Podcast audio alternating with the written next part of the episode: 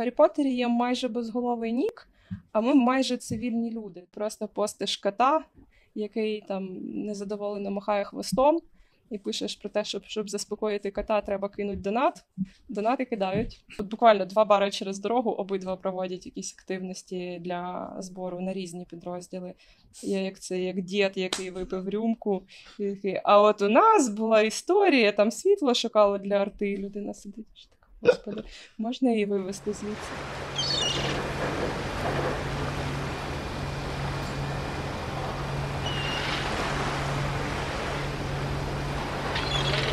Що, починаємо. Привіт. Е, е, розкажи, хто ти, що ти. Е, мене звати Іван. Ось. І це подкаст е, про українських волонтерів.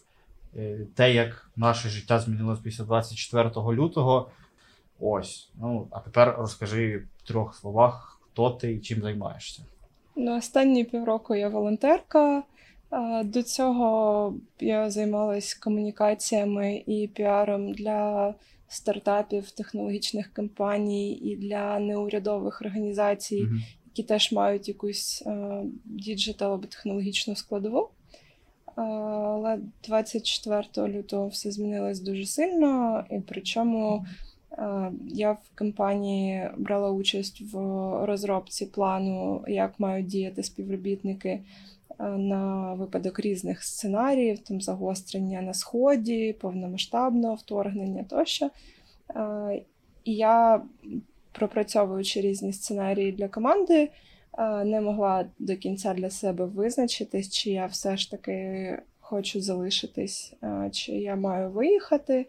Але коли ми 26-го прокинулись від вибухів, стало абсолютно зрозуміло, що я не хочу нікуди бігти. Я хочу залишатись тут і робити все, що я можу для того, щоб війна скоріше закінчилась. Тому що якщо ми всі люди там з певними навичками фізичними да, можливостями е, щось робити, виїдемо за кордон, е, то що станеться з тими людьми, які змушені тут залишитись, тому що вони там через стан здоров'я, наприклад, не можуть виїхати. Е, Тому довелось лишатись. В принципі, Київ, по моїм теж спогадам е, березня е, 22-го року, він був дещо схожий на такий мурашник, де люди десь бігали, щось хаотичне, якийсь броунівський рух відбувався, щось хтось намагався організувати, постійні дзвінки. Я пам'ятаю, що в мене телефон тоді просто розряджався за 2-3 години, бо в мене постійно хтось дзвонив, хтось писав чати. Е, розкажи, яким був твій Київ в березні, коли ви почали волонтерською діяльністю займатися, е, там початок перших два, може, три тижні березня. Як ти його запам'ятала тоді? Я пам'ятаю, що ну, перше, що ми робили, це ми робили коктейлі Молотова, як більшість, в принципі, якихось волонтерських організацій і об'єднань, які зараз є в Києві. Всі починали з коктейлів, всі цим займались. Причому я знаю там кількох людей, які зараз теж е, мають певні свої волонтерські ніші, які на початку займалися коктейлями Молотова. Ми між собою там обмінювалися інформацією у когось є більше бензину, у когось є більше тари. Е, Ми цим всім ділились. Е, Але, до речі, всі працювали таким чином, що е, домовлялись з територі- з територіальною обороною району для того, щоб видавати все ж таки ну, оборонцям Києва ці коктейлі, а не хаотично розкидати легкозаймисту суміш да, по всьому місту і видавати її незрозуміло кому. От, тому всім в певний момент тероборона сказала: дякую, нам стільки не треба. Е, Всі зупинились, е, і паралельно, вже коли були коктейлі, з'являлись якісь е, дуже точкові запити. Причому теж ми займались всім на світі. Е, Я пам'ятаю, був запит, наприклад, на наколінники, е, там на партію, на підрозділ. Е, Ми знайшли його. Там Рома Пашковський, який фотограф, написав у себе, що його друзі знайшли десь партію, яку можна викупити повністю. Нам так багато не треба було. Він там звів мене зі своїми іншими знайомими. Ми викупили спільно, там я скинула гроші, ми викупили цю партію. Я приїхала забирати свою частину і дуже здивувалась, приїхавши на базу соломінських котиків, які, як виявилось, просто теж викуповували частину з цієї партії для потреб там, своїх підопічних підрозділів.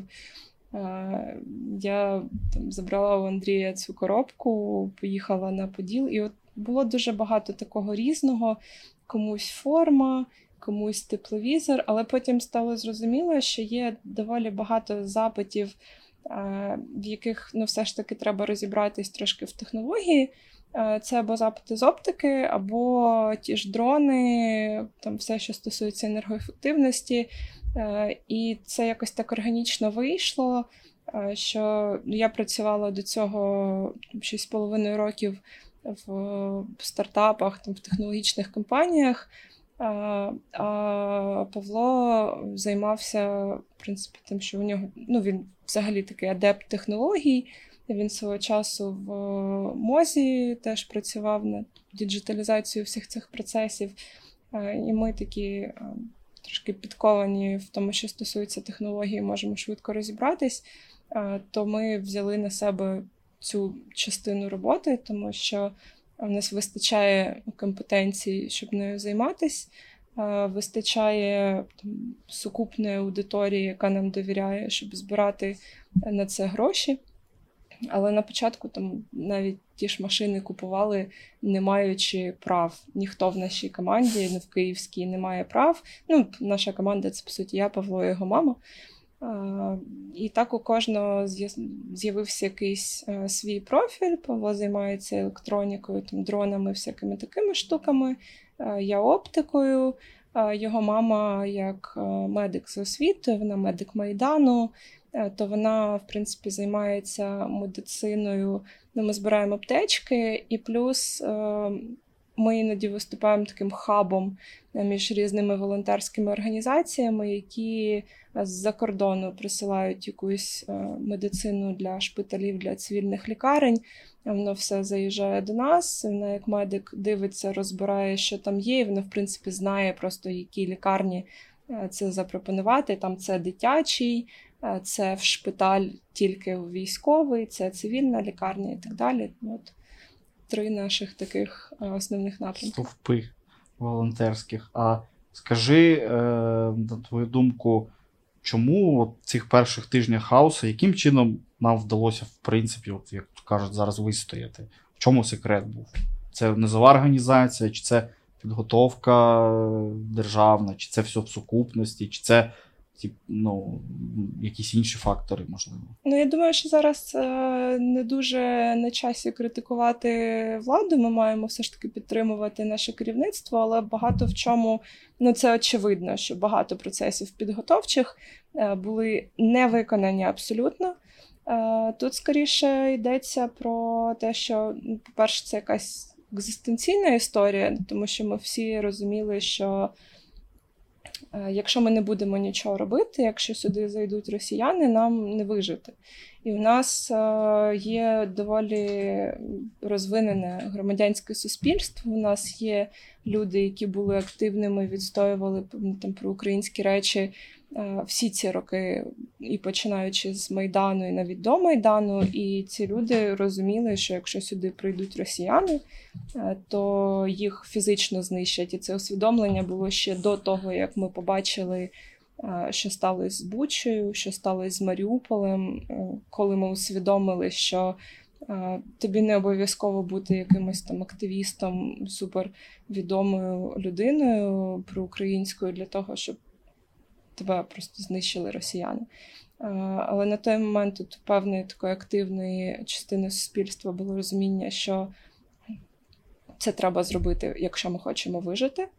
Е, і як в дуже багатьох там кризових для країни ситуаціях е, люди згуртувались, люди перестали там, сваритись між собою.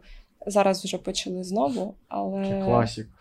Та, на той момент е, дуже різні люди е, були навколо, допомагали всі, хто чим міг. Е, і це скоріше, от саме заслуга того, що е, от у, у росіян є така історія, коли там ті ж відео Золкіна, е, він їх запитує завжди: ну чому ви сюди прийшли? Ви що не розумієте, що відбувається? І вони всі завжди говорять: я політикою не інтересуюсь, я чоловік маленький.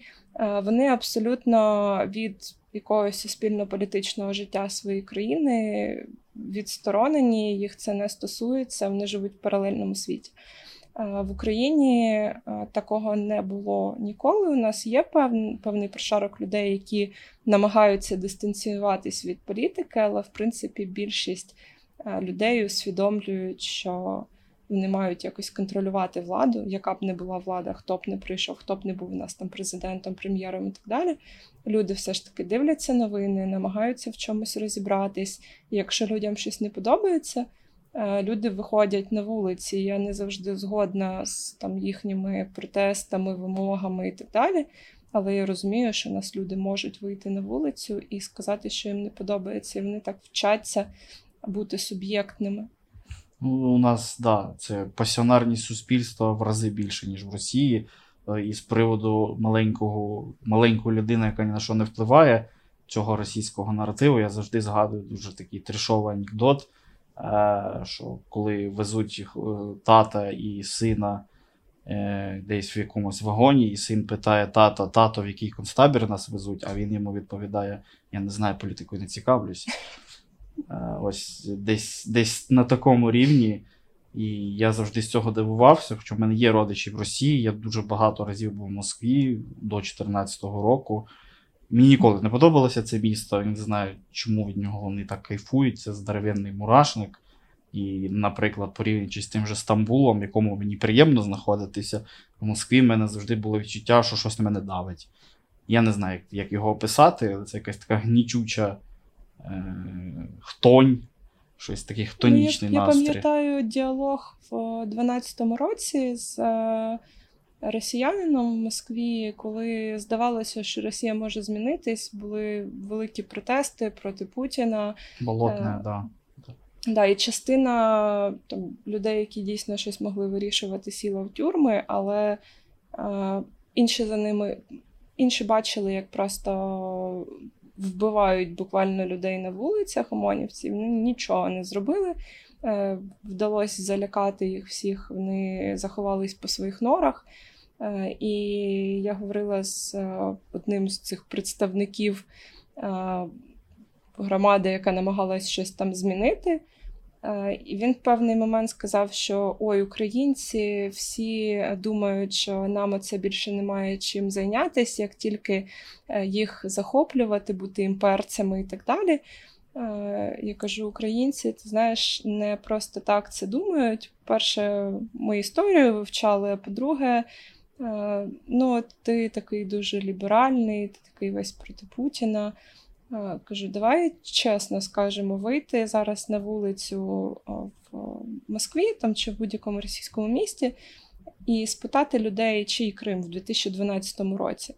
І тобі більшість людей скаже про те, що ну, там, Крим історично російський, хоча історично це з якого періоду. А якщо вийти е, на вулицю в Києві і спитати людей в 2012 році, чи я Кубань, е, люди зроблять отак і скажуть, що ви взагалі верзете, ми підемо займатися своїми справами. І він мені на це почав відповідати, що ну, Крим, це ж дійсно там ісконна руська земля. І я сказала тоді: ага, з ліберальними росіянами все в принципі Ясно. зрозуміло. Да. Ну, давай трошки відійдемо від Росії, бо, чесно кажучи, мені самому так не дуже цікаво насправді знати, що в них відбувається. Що це потрібно нам для розуміння свого ворога в якійсь мірі, але ну, нам своє робити, як то Ну, кажуть. Е, пам'ятаєш, що було перше, що ви купили для армії? Машина. Машина, Е, а що за машина? Це Розкажи. була смішна історія, тому що е, нам прийшов запит е, від е, знайомих з волонтерської тусовки ще старої Майданівської, там і часів там 14-15 років, тому що Пашина мама дуже активно була туди залучена.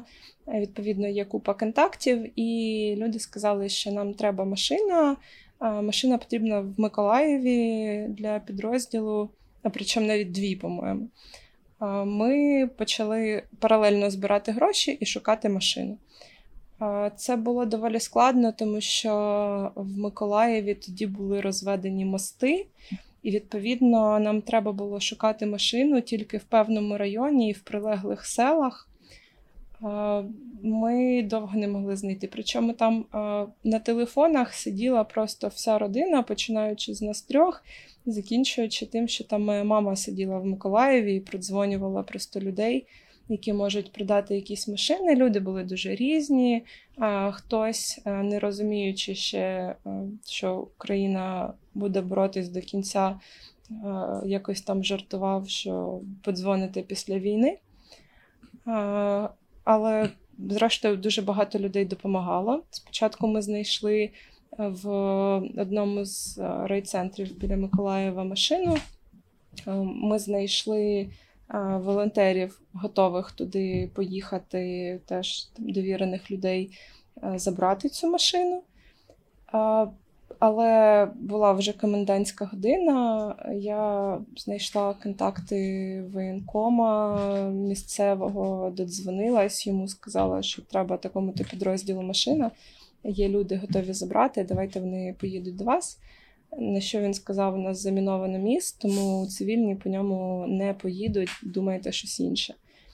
Це була якась дуже довга епопея. Зрештою, отримали дві машини дівчата там на місці: одну від е, місцевої влади і одну від місцевого бізнесу. І ми зрозуміли, що запит закрито, але от у нас є там майже 30, по-моєму, тисяч доларів людських чужих грошей, за які ми мусимо відзвітувати якимось чином. І тут приходить ще один запит на машину від е, підрозділу, який був в Києві. І під Києвом якраз йшли бої. Е, Ми знаходимо машину, причому ми знаходимо її на Подолі. Е, Причому там це салон авто з пробігом, тому нам навіть не треба нотаріус, бо мене просто записали дилером магазину з правом продажу конкретно однієї цієї машини. І у нас було там півтори години на покупку, тому що це був власник салону. Весь персонал вже роз'їхався. Він казав: я останні півтори години тут, потім я їду додому, і потім я їду з Києва.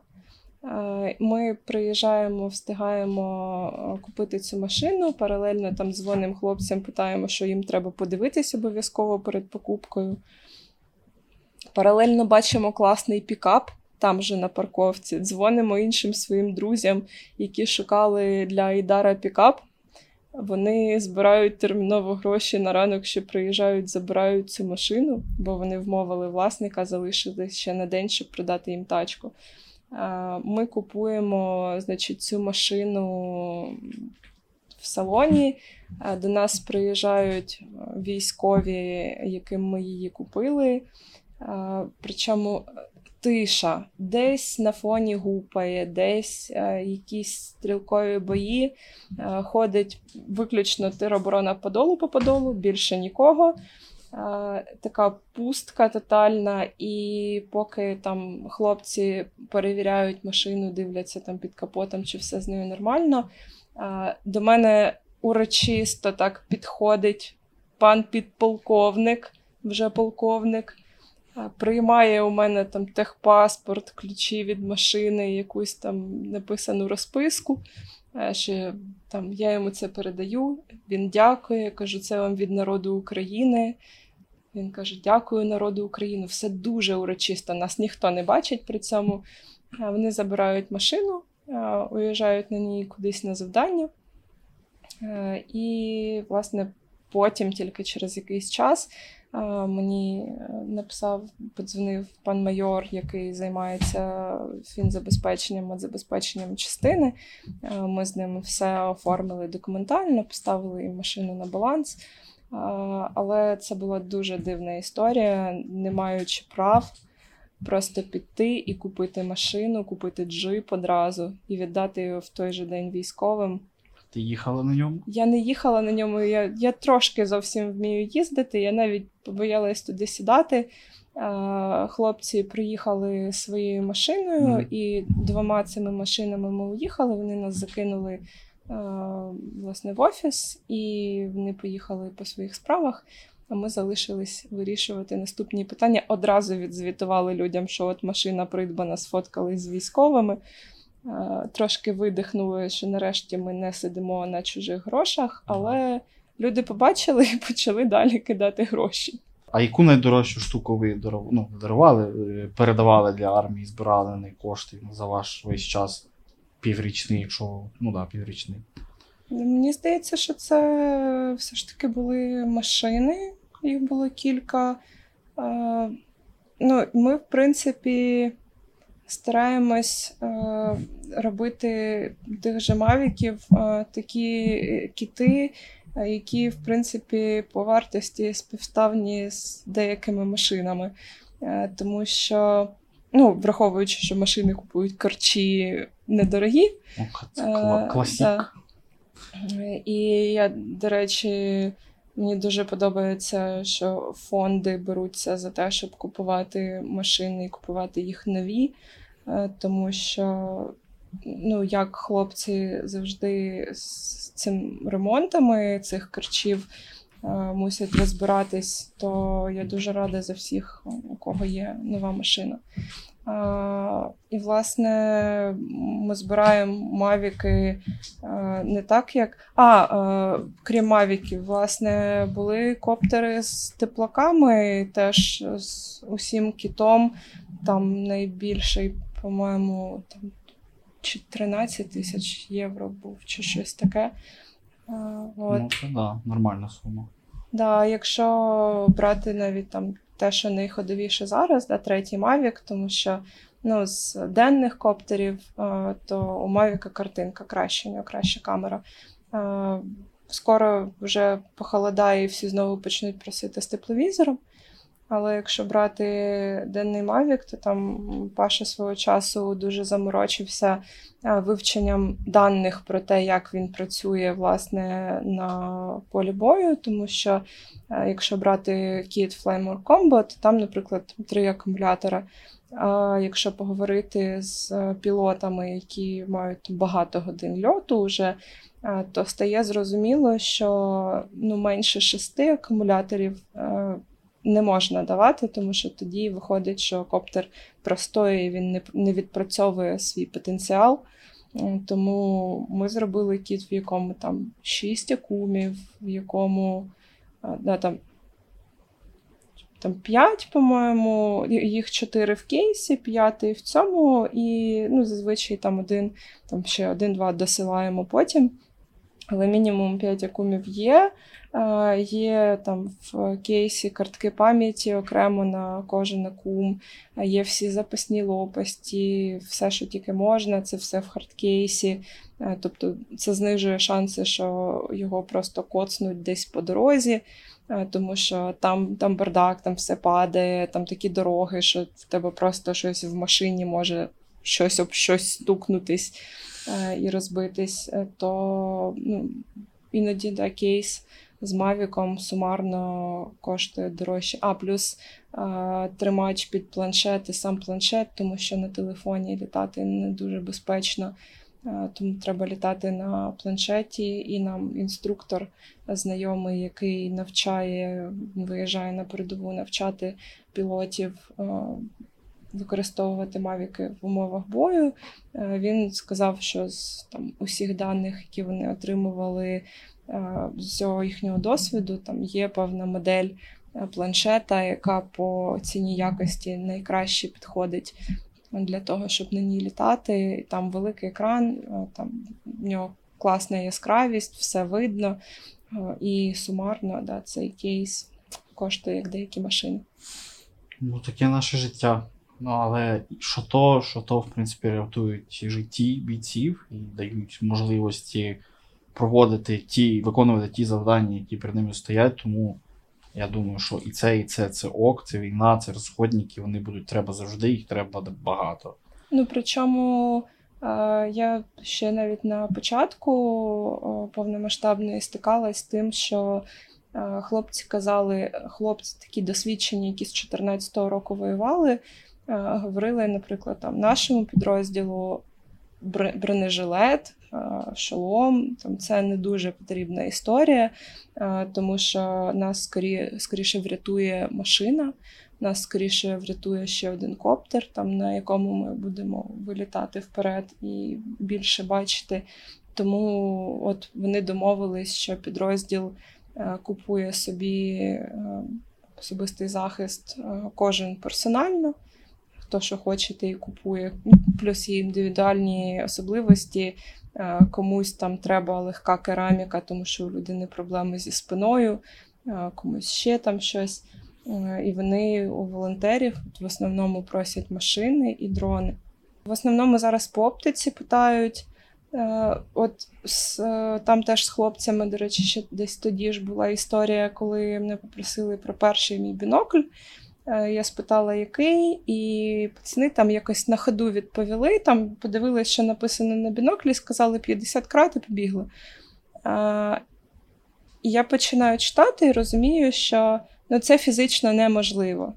Ну, Не може бути бінокль, який ти там при собі носиш, Е, з кратністю 50. Ну, Там є якісь цифр з цифровим зумом, mm але аналогу, звичайно, оптичного бінокля 50-кратного просто не може бути. Е, і ну, там, якщо навіть його якось конструювати, в нього нічого не буде видно. Там є е, певні труби спеціальні. От, то труба може бути 50 крат. Я написала, а деякі біноклі навіть продаються як 50-кратні. Але якщо зайти е, там на якийсь форум, де е, американські ветерани обговорюють моделі біноклів, е, то під цим є просто негативні всі відгуки про те, що це фізично неможливо, це якийсь скам. Як би дешево він не коштував, не беріть його, тому що це будуть просто викинуті гроші. Я тоді написала хлопцям, що я можу купити вам трубу, такого бінокля бути не може написали sorry, е, типу, мене написали повністю 20 на 50 було написано на біноклі, і 20 це кратність, а 50 це діаметр лінзи. Мм. Я знайшла їм е, астрономічний бінокль, який 20-кратний, він величезний, він в нормальних умовах тільки на штативі використовується, тому що е, через дуже велике збільшення, як би ти його міцно не тримав у тебе все одно труситься картинка, тому що якісь мікрорухи руки одразу відображаються, і воно просто так ходить. Uh, і там теж там треба обирати, щоб була просвітлена лінза, тому що через те, що там їх багато, uh, то дуже мало світла доходить, і там в сутінках працювати дуже складно. Тому там треба нормальна лінза, треба купу деталей uh, продивитись. Ми зупинились на тому, що їм все ж таки треба бінокль і 20-кратний. Їх було дуже мало, в принципі, в Києві в наявності. Мені треба було терміново в Україні. Е, ще не була тоді налаштована логістика з-за кордону. Е, ми взяли, е, я там списала із магазину, мені сказали, що того, що ви замовляли онлайн, нема, але у нас є інший, теж там класна фірма. Є аналог на вітрині останній. І щось у них було. А, і ще ми два брали з меншою кратністю біноклі. Нічого нема, транспорт не ходить. Київ оцей напівпорожній. І тоді до нас заїхали просто військові, е, які під Києвом певні задачі виконували. Вони заїхали на пікапі, сказали, нормально, ми заправлені, куди треба їхати, побратимам треба бінокль. Е, і вони поїхали в магазин, і там ще через те, що ми міняли моделі, виявляли, що я магазину маю там доплатити трошки грошей. Вони зайшли в магазин, сказали, що там замовлення таке-то, таке-то. а я а банк ще не проводить платіж, я їм не встигаю доплатити. І, зрештою, вони кажуть: нормально, нормально, забирайте, доплатите, коли зможете. Ми забрали, відправили їм ці біноклі. Десь через два дні у мене вийшло їм оплатити е, те, що я їм була винна. От, власне, ми забрали цей бінокль. А потім по оптиці були всілякі запити. Е, типу, був запит, наприклад, е, написали знайомі, кажуть, нам треба далекомір, е, але нам принципово, щоб він був від трьох кілометрів. Дуже ну, такий на дальній дистанції. А у нас лежав на складі, там, який ми купили під видачу, теж хлопці його не забрали. Е, у нас лежав е, на 2600, по-моєму, хлопці сказали, що ні, нам це не підходить, нам треба саме від трьох кілометрів. Я почала шукати, я дивлюсь, е, стараюсь дивитись лейки спочатку, бо це ну, найкраще з того, що ми купували, і по відгуках хлопців, які з ними працюють. Вони класні, легенькі. Добре, все максимально точно показують. Е, існує е, лейка 3500. 3500 е, це ярдів, відповідно, вона десь на 3200 метрів. Це те, що підходить під їхній запит. Ми обшукали всі магазини в Німеччині, всі магазини десь ще в Європі, звідки можна доставити в Німеччину і потім переслати нам. Зрештою, ми не знайшли його в Європі і виявилося, що ця модель взагалі в Європу не доставляється, а в Штатах його купити неможливо, тому що айтар, тому що е, є обмеження. Нам його просто навіть не продадуть, не те, що не доставлять. Е, і ми почали шукати інші моделі.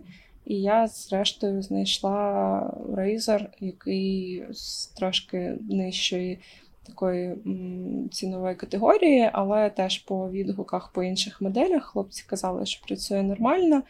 Е, і Зрештою, все ми знаходимо. Ми знаходимо в наявності в Німеччині в магазині, що там з якоюсь класною ціною. Е, пишемо хлопцям, що знайшли таку модель. Вони кажуть, Боже, це модель, яку ми першу побачили, і ми, власне, саме її найбільше і хотіли, але ми не думали, що її можна дістати. І і це була історія, коли у них там навіть був свій бюджет, вони самі скинули, там друзі щось докинули, але їм треба було е, конкретно хтось, хто розуміє, як це працює, хто може це купити, доставити і передати їм. І нам ще там магазин дав якусь додаткову знижку, і, зрештою, вони вписались, вони розраховували його купувати, я так розумію, десь в Україні, де все набагато дорожче. І вони вписались десь в дві третини того бюджету, на який розраховували. У них ще залишились гроші, і все, ми їм вже все передали, все вже працює. А Вже пройшло більше ніж півроку активної фази. Які у вас зараз найчастіші запити на більш ну, по що звертаються, і яким чином вдається вже зараз збирати на це кошти, бо трошки люди починають фінансово, то мовити, втомлюватись, mm-hmm. когось ресурси закінчуються, і е, хочеться зрозуміти, як ця механіка у вас працює. А, найбільше просять мавіки. Mm-hmm. Тому що ну, дрони використовуються просто всюди, по всій лінії фронту для купи різних задач, починаючи з того, щоб наводити там артилерію, і закінчуючи власне просто розвідними операціями для того, щоб хлопці не йшли ногами там в якусь посадку. Так вони ризикують тим, що їм зіб'ють дрон. А якби вони були без дрона, вони просто ризикували життями. Ну тут вибір очевидний. Тому все ще просять мавіки. Власне, їх найбільше і купуємо і іноді там з усім кітом, іноді відправляємо, якщо це там наш мавік, який втрачений, відправляємо просто тушку і пульт. А все інше у хлопців є, і вони там можуть вже користуватись. Дрони втрачаються навіть з досвідченими пілотами, тому це найчастіше. Зазвичай там пташоптика, далекоміри, теплаки це те, що вони носять на собі. І тому, ну, якщо людина жива, то, скоріш за все, у неї цілий і, і теплак, і все інше. Хоча ситуації бувають дуже різні. У нас колись пульт від коптера зловив осколок на себе. А буквально вчора чи позавчора наш знайомий, який займається тим, що рації шукає возить. Ну, це дефіцитний товар, тому у нього один фокус. Він в основному займається раціями, дуже рідко щось інше. Е, він постив фотографію рації, просто зламаної. В неї влетіла куля напряму і зупинила. Ну, рація зупинила кулю і просто врятувала життя. І Рації, до речі, теж просять часто, але ми рідко за них беремось, тому що ну, на це треба витрачати дуже багато часу.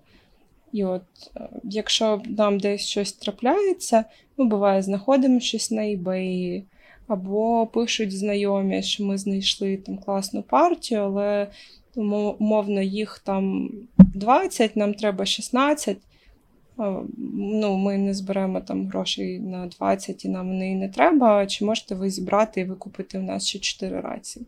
Ну, коли відбуваються такі історії, то зазвичай якось. Складаються зорі, так що у нас є одночасно запит, одночасна пропозиція з друзями скинутись і викупити частину тої партії. Е, і останній раз, коли так було, то Рації не полежали на складі, по-моєму, трьох годин. Там через дві години приїхали бійці, які були день один проїздом в Києві, забрали ці рації, одразу уїхали з ними працювати. А, Продовжуєте донати збирати? Чи вже більше це а, як адресно? Просто друзі, знайомі, знайомих між собою якось координуються? Ми продовжуємо збирати. У нас основна платформа це Twitter. Е, в інстаграм постимо. Мені просто що подобається в інстаграмі, що там е, можна ці хайлайти в сторіс зробити, все зберегти, і тому е, там зручно звітувати, коли людина, наприклад, ще там не знає нас, не знає, чим ми займаємось.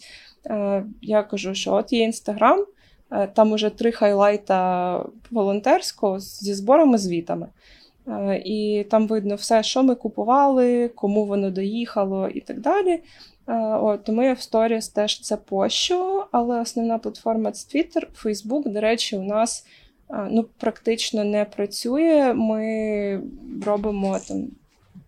Вже я не знаю, мабуть, пару місяців просто нічого не постимо в Фейсбук. Один раз у нас був там якийсь гігантський збір, коли я запостила на всі соцмережі, які в мене були.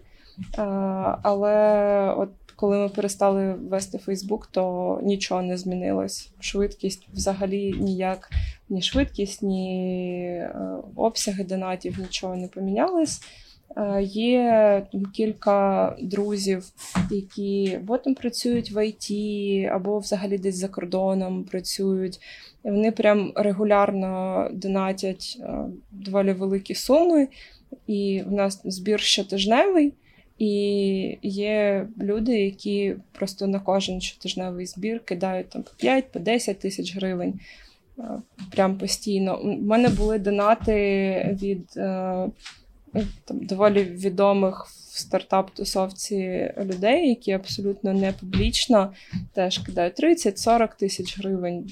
Нікому нічого не кажуть, просто побачили збіри, закинули. Е, але є дуже багато донатів. Е, маленьких, і люди завжди е, вибачаються за те, що вони не можуть задонатити більше. Мені завжди хочеться плакати, коли особливо це монобанки, там є підпис під донатом. Е, і люди пишуть, що там, вибачте, будь ласка, що так мало. А я розумію, що ну, у людини немає грошей, але вона все одно по там 10 волонтерах і фондах розкидала там по 20 гривень. Найменший платіж був, я не пам'ятаю, чи то 14 гривень, чи щось таке. Я розумію, що у людини просто там залишалась якась остання, не знаю, сотня, і вона її там розкинула на там 4-5 зборів, яким вона довіряє. А, І це дуже розчулює. Але, по-моєму, деякі з наших людей мотивовані працювати виключно тим, що так вони зможуть донатити на ЗСУ. А чому саме Твіттер, на твою думку? Е, і взагалі, чи змінилося ставлення, і просто як люди почали більше взаємодіяти, на твою думку, чи почали вони більше взаємодіяти в Твіттері після 24 лютого чи ні? Е, ну, перше, е, українська спільнота Твіттера сформувалась е, під час Майдану. Тоді, в принципі, соцмережі, як і в усіх революціях останніх часів, соцмережі відігравали дуже велику роль на те, щоб згуртовувати людей. Але у Твіттера, на відміну від там Фейсбука і Інстаграма, трошки е, інший алгоритм, там є хронологічна стрічка.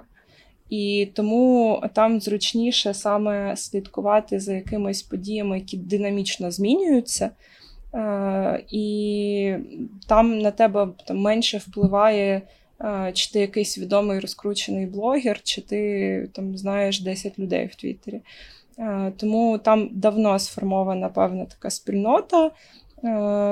Там же є і люди, які воювали, і люди, які волонтерили з 2014 року. Тому ну, у мене і так тому аудиторія була певна напрацьована.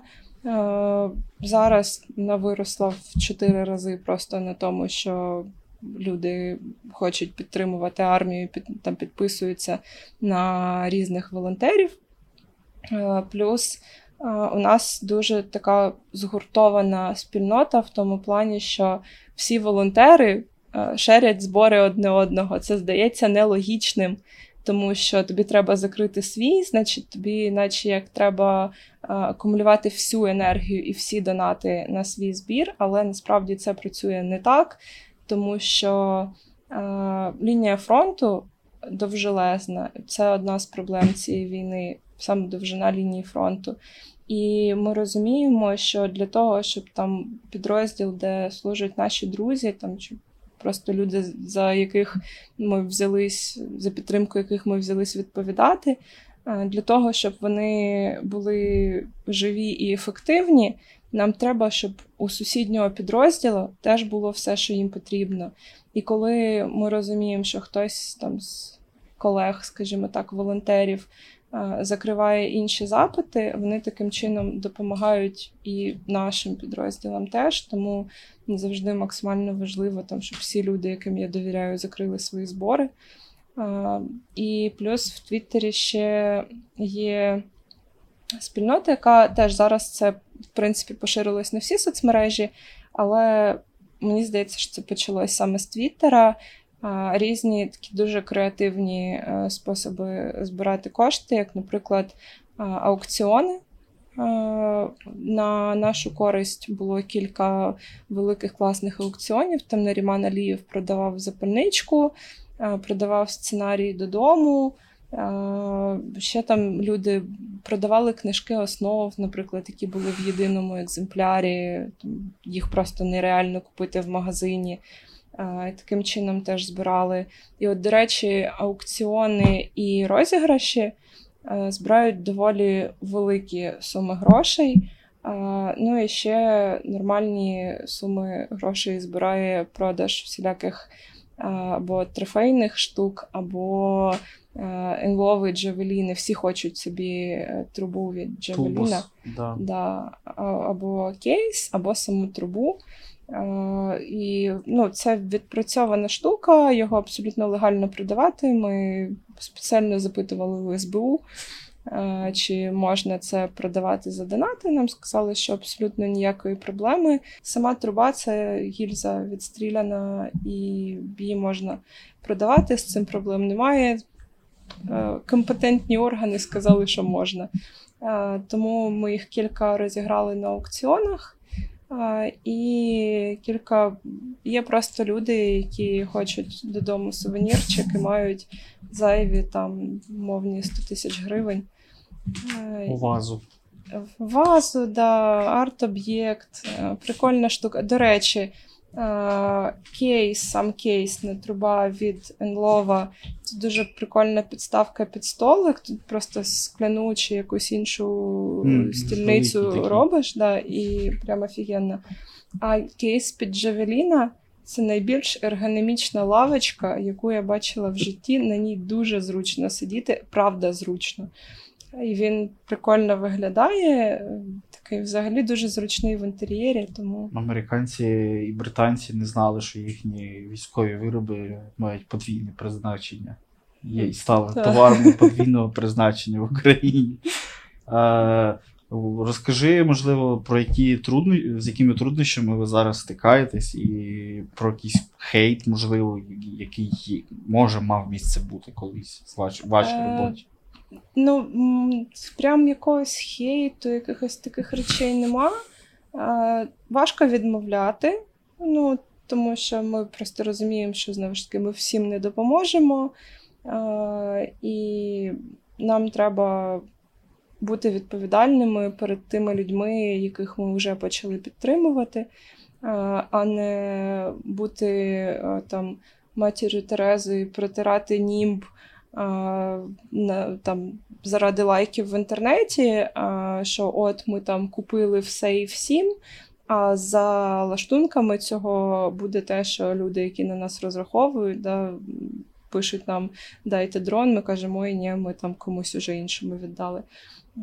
Тому ми стараємось більш так sustainable, більш стабільно і стало підтримувати е, ті підрозділи, які вже з нами.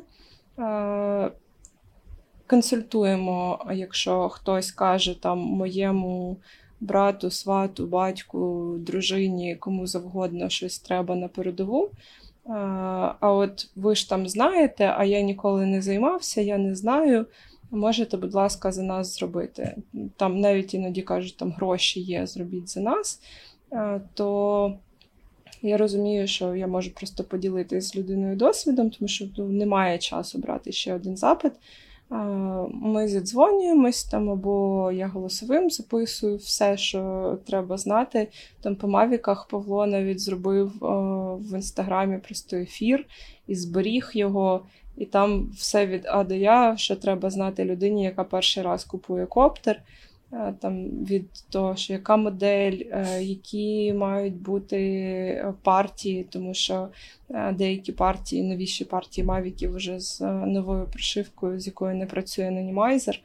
Е, Я сподіваюся, що це вирішать люди, які цим займаються, да, але поки рішення немає софтверного, то власне все максимально розказуємо, щоб люди знали. Але все одно є запити, е, коли люди або просто просять: ой, нам дуже треба. Я дуже не люблю емоційних запитів.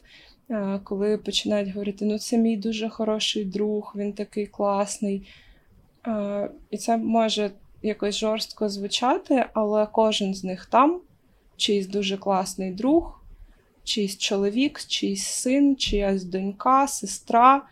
І е, ну, коли людина просить мене за цим, ну це там дуже рідна мені людина. Е, я розумію, що їй це емоційно якось важко і важливо, але для мене це вже не грає ролі. Е, але буває, що люди починають. Вони спочатку запитують, чим ви займаєтесь, якими конкретно потребами, якими конкретно обсягами, ти їм пояснюєш.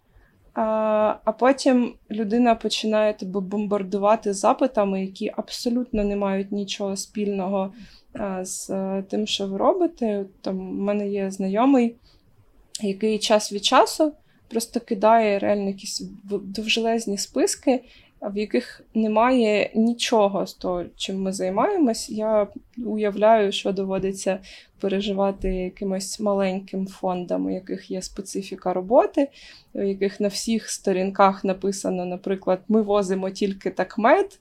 І я потім бачу, що цей дисклеймер просто розширюється, і там з'являється капсом. Ми не возимо тепловізори. Е, Тому що я розумію, що да, вони, мабуть, просто задовбали.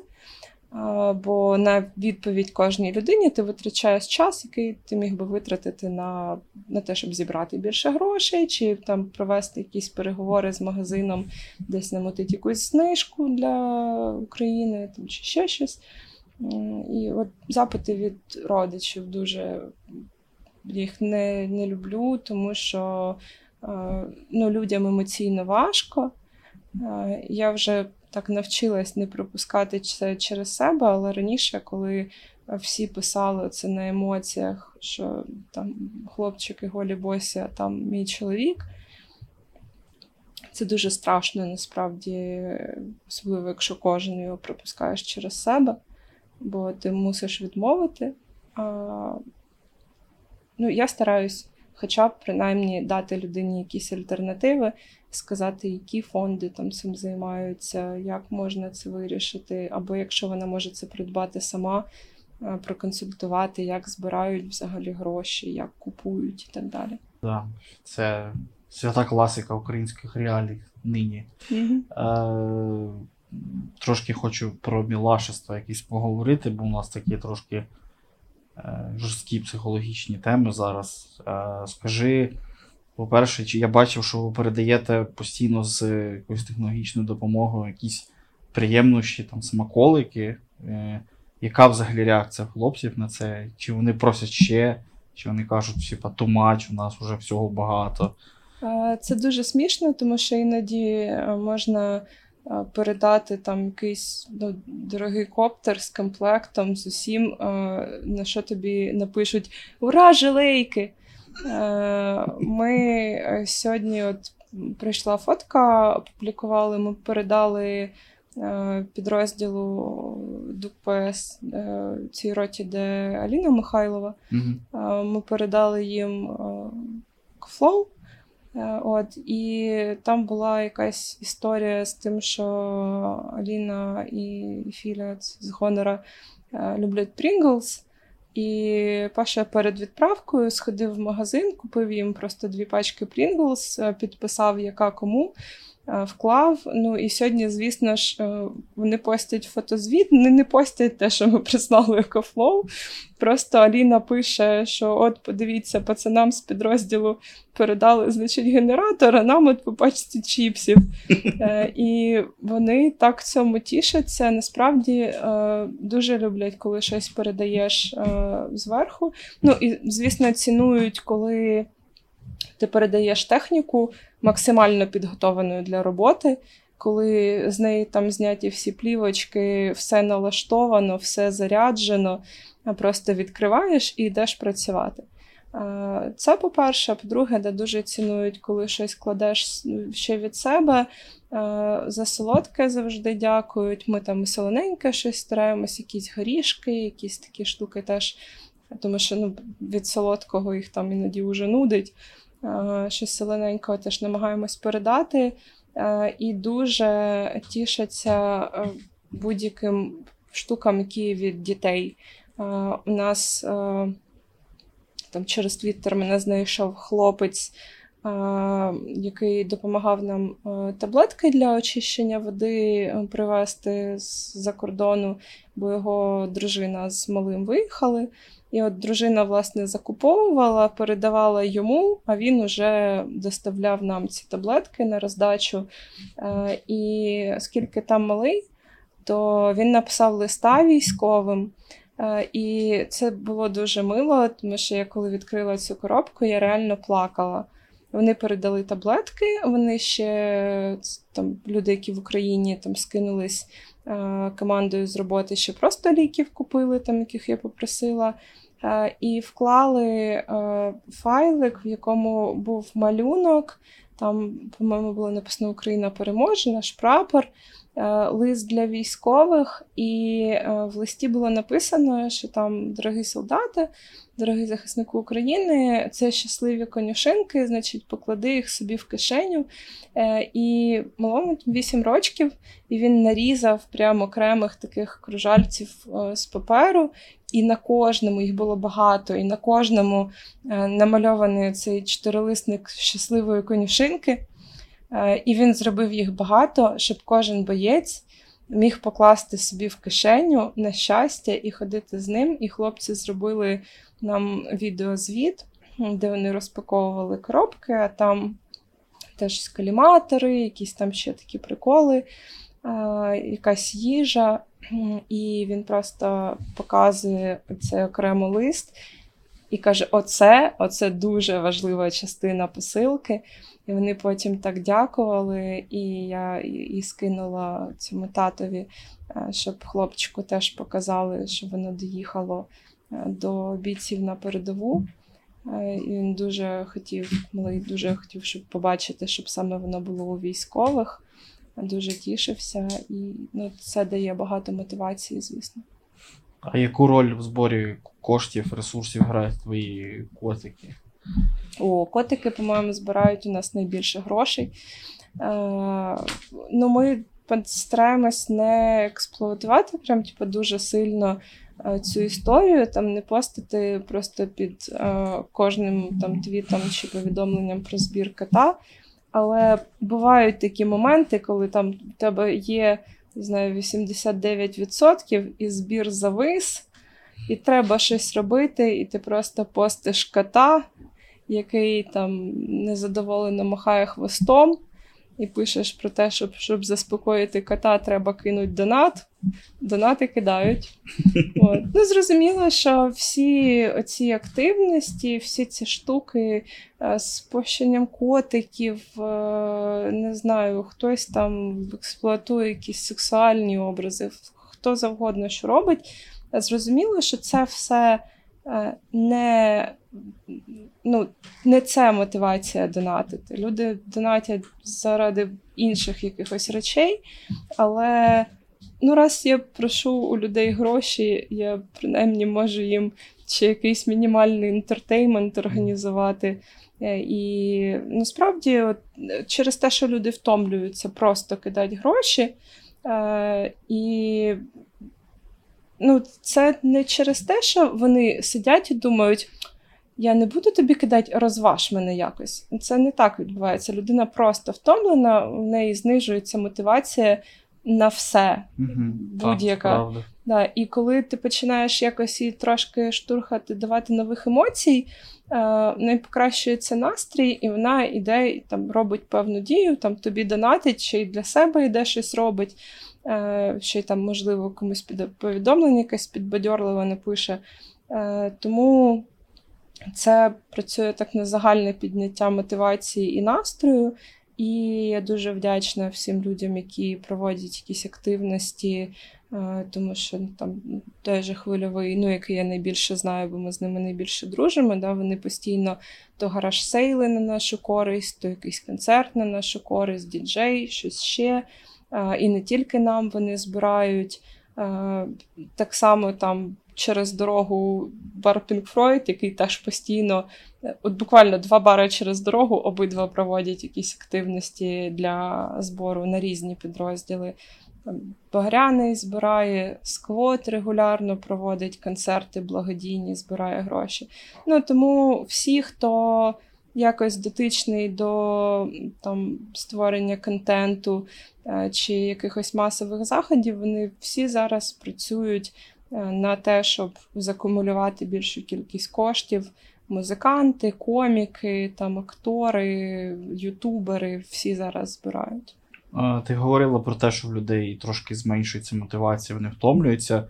А як щодо тебе, взагалі, як твоя, скажуть, моралька, мотивація? Чи вона як ти себе мотивуєш? Е, з моралькою насправді е, ну, я себе зловила тільки нещодавно е, на тому, що я морально втомилась. Ну, Зрозуміло, що втомлюють новини про про втрати, новини про поранених. Це завжди дуже важко. Але ну, тут є усвідомлення, що це війна, і з самого початку було зрозуміло, що нам доведеться з цим стикнутись. Тому ну, проживаємо ці моменти. Але на початку було, от коли був цей порожній Київ, був такий трошки героїчний фльор людей, які залишились в місті, де на подступах русня на танках, і ти просто кожен день чуєш вибухи, і ти чуєш стрілкову зброю на вулицях. І це, ну, ти думаєш, я такий класний, я тут. І військові, які приходили регулярно, там обіймали, казали, що там дякуємо вам А зараз є трошечки така ізольованість, тому що Павло придумав класну аналогію, дуже влучну, що в Гаррі Поттері є майже безголовий нік, а ми майже цивільні люди. Тому що з одного боку е, ми цивільні, ми не військові. Е, тим більше ми не військовослужбовці з якимось контрактом, які комусь чимось зобов'язані. Ну, На законодавчому рівні мені нічого не заважає завтра сказати, все, я не буду більше волонтерити, е, змінити номер телефону і і все. І мені нічого за це не буде. З іншого боку, ми не зовсім цивільні, тому що ми не розпоряджаємось своїм життям. І якщо ти думаєш, о, завтра зроблю собі вихідний, але тобі е, о 12-й ночі пишуть: блін, нам терміново треба коптер, е, там нам завтра виходити кудись на завдання, ми втратили свій, е, то ти встаєш о 8 ранку, їдеш на нову пошту відправляти коптер. Ну, Це є певний якийсь моральний обов'язок і перед військовими, там, і перед людьми, які Е, довіряють нам гроші заради того, щоб вони максимально оперативно перетворювались на те, що військовим потрібно. Е, тому ми десь посередині, і зараз, коли вже е, люди починають повертатись, Київ стає більш таким цивільним містом, а військові все далі і далі, і ми від них все сильніше і сильніше відірвані. Є оце відчуття, що ми вже не з ними, ми більше цивільні, але в той же час ну, цивільних ми там не завжди розуміємо, тому що у нас є якась травматизація цим постійним переживанням е, військового досвіду і ну, неможливістю якось на нього вплинути. Да? Ми не діємо ми в ситуації таких трошки спостерігачів. Е, і це доволі важко, тому що. Е, ну, Зараз я розумію, що мене на якомусь емоційному рівні ну, багато в чому розуміють е, більше інші волонтери, ніж якісь мої там цивільні друзі, з якими я намагаюся максимально відволіктись, коли з ними зустрічаюсь, говорити про якісь відірвані взагалі від реальності речі, щоб вимкнути голову і собі, і не нагружати їх але це все одно перетворюється на те, що я як це як дід, який випив рюмку. Який, а от у нас була історія, там світло шукала для арти, і людина сидить. така, Господи, можна її вивезти звідси? Стосовно травмато... Е, травматизованого суспільства, е, зараз е, шириться наратив про легалізацію зброї вогнепальної, і багато людей підтримують. Так само багато є проти, якраз через те, що наше суспільство там морально, ментально, от whatever, не готове через якраз травматизацію, якийсь травматичний досвід. Що ти з приводу цього думаєш? Я думаю, що ну, я знову в професійне у цієї історії дуже взагалі практично навколо неї немає ніякої комунікації. Е, просто вийшов міністр монастирський і сказав, що е, ну от ми будемо легалізовувати вогнепальну зброю. І ніхто нічого не розуміє. Я говорю про це з людьми. Е, і люди якісь, ну, в принципі, дуже дивні аргументи наводять, які, на мою думку, не мають нічого спільного з реальністю, тому що вони починають говорити Е, про е, те, як хтось піде і просто купить собі короткоствол. Е, а я розумію, що ну, в принципі купити вогнепальну зброю собі можна було і раніше, просто не короткоствол, там, а рушницю. Так? Треба було пройти там певні комісії, поотримувати собі дозволи, е, там, виконати всі умови там, від наявності сейфа вдома до ще купи всього, е, піти купити рушницю. В принципі, можливості є. Тут питання, я не дуже розумію, е, дозволять їй просто купувати і тримати в сейфі так само, як рушницю. Е, чи дозволять їй носіння? Ну це ж зовсім різні речі. І по-друге, шансів на те, що хтось прям такий неадекватний, який не вміє контролювати агресію, е, піде і купить собі зброю і буде нею користуватись, він насправді невисокий. Ну, Людей неадекватних не так багато, і для того, щоб їх відсіяти, е, має А існувати комісія, яка фільтрує тих, хто отримує дозволи, Б має не існувати корупції, яка дозволяє обійти цю комісію, цей контроль. Е, але насправді є проблема з тим, що у дуже великої кількості людей зброя є уже зараз. Нелегально. І ці люди да, не проходили ніяких комісій, е, це ніяк не фільтрувалось. І ну, я абсолютно не критикую рішення роздавати е, калашників з Камазів е, в перші дні повномасштабного вторгнення, тому що ну, тоді було не до того, щоб там продумувати якісь механізми, що з цим робити далі. Тоді треба було просто захистити країну. Е, Зброю роздали.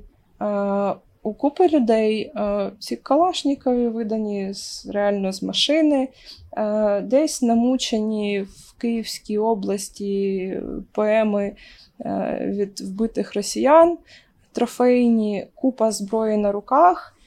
І тут питання в тому, що вона так чи інакше якось залишиться. Якщо просто сказати людям після перемоги в один день прийдіть і здайте свою зброю от сюди, е, ну, мені здається, що дуже мало шансів, що це так відбудеться.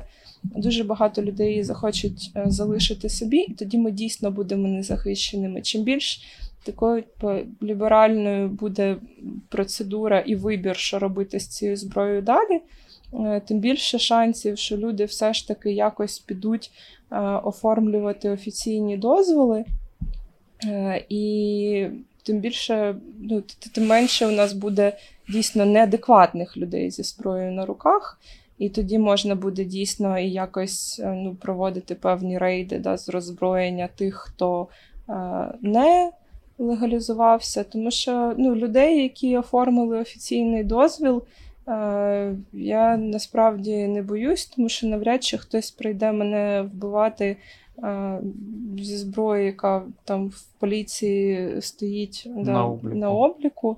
Е, Скоріше треба боятись нелегальної зброї, а її зараз дуже багато. І як виходити з цієї ситуації, як її легалізувати, ну, мабуть, треба йти дійсно на. Ну, я, в принципі, не те, що противниця е, зброї, я скоріше за легалізацію, але я намагаюся поставити себе на місце людей, які бояться. І все одно я розумію, що ну, зараз є чого боятись. Е, І ця небезпека набагато більша, ніж небезпека від е, тої зброї, яка буде легалізована і буде стояти на обліку.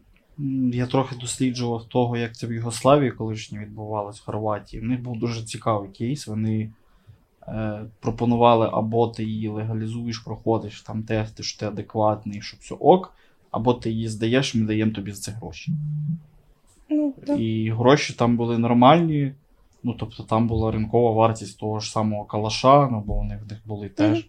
чи пістолета, там якогось ПМ, чи ТТшки. І е, реально люди бувало там, ну я читав свідчення, приносив цілі арсенали. Там якісь РПГ, е, мухи, якісь ще німецькі гранатомети, кулемети, МГшки, АК. Ну, це Там. доволі логічно, да, тому що людина може типу, не хотіти е, продати, ой, не хотіти її там залишити у себе і не мати планів нею користуватися, але вона завжди її може продати на чорному ринку. А, так, якщо у тебе є можливість типу, за винагороду віддати її державі, ти навіть якщо ця винагорода нижча, ніж ринкова ціна, ти навряд чи будеш зв'язуватись з чорним ринком і ризикувати дуже сильно там величезними якимись тюремними термінами, краще підеш і просто віддаси, отримаєш якусь навіть меншу компенсацію. Так, е, ну і таке одне з останніх. Е, що би ти порадив людям, які зараз хочуть долучитись до волонтерства, або які, допустимо, займаються, але дуже малими якимись обсягами, але хочуть якось наростити свої, так сказати, виробництво, Угу. свої послуги надавати в більших обсягах, які в тебе є, можливо, там одна-дві поради до них. Е, Ну, насправді е, долучитись до волонтерства це класна ідея, тому що, незважаючи на те, що в нас по-моєму, ну, в моєму оточенні кожен третій там якийсь волонтер а, на якомусь там фронті робіт. Да? А, але все одно волонтерів не вистачає, все одно в нас не вистачає рук е, на те, щоб це все робити. Але е, людині треба, по-перше, зрозуміти, е, наскільки у неї взагалі є ресурси.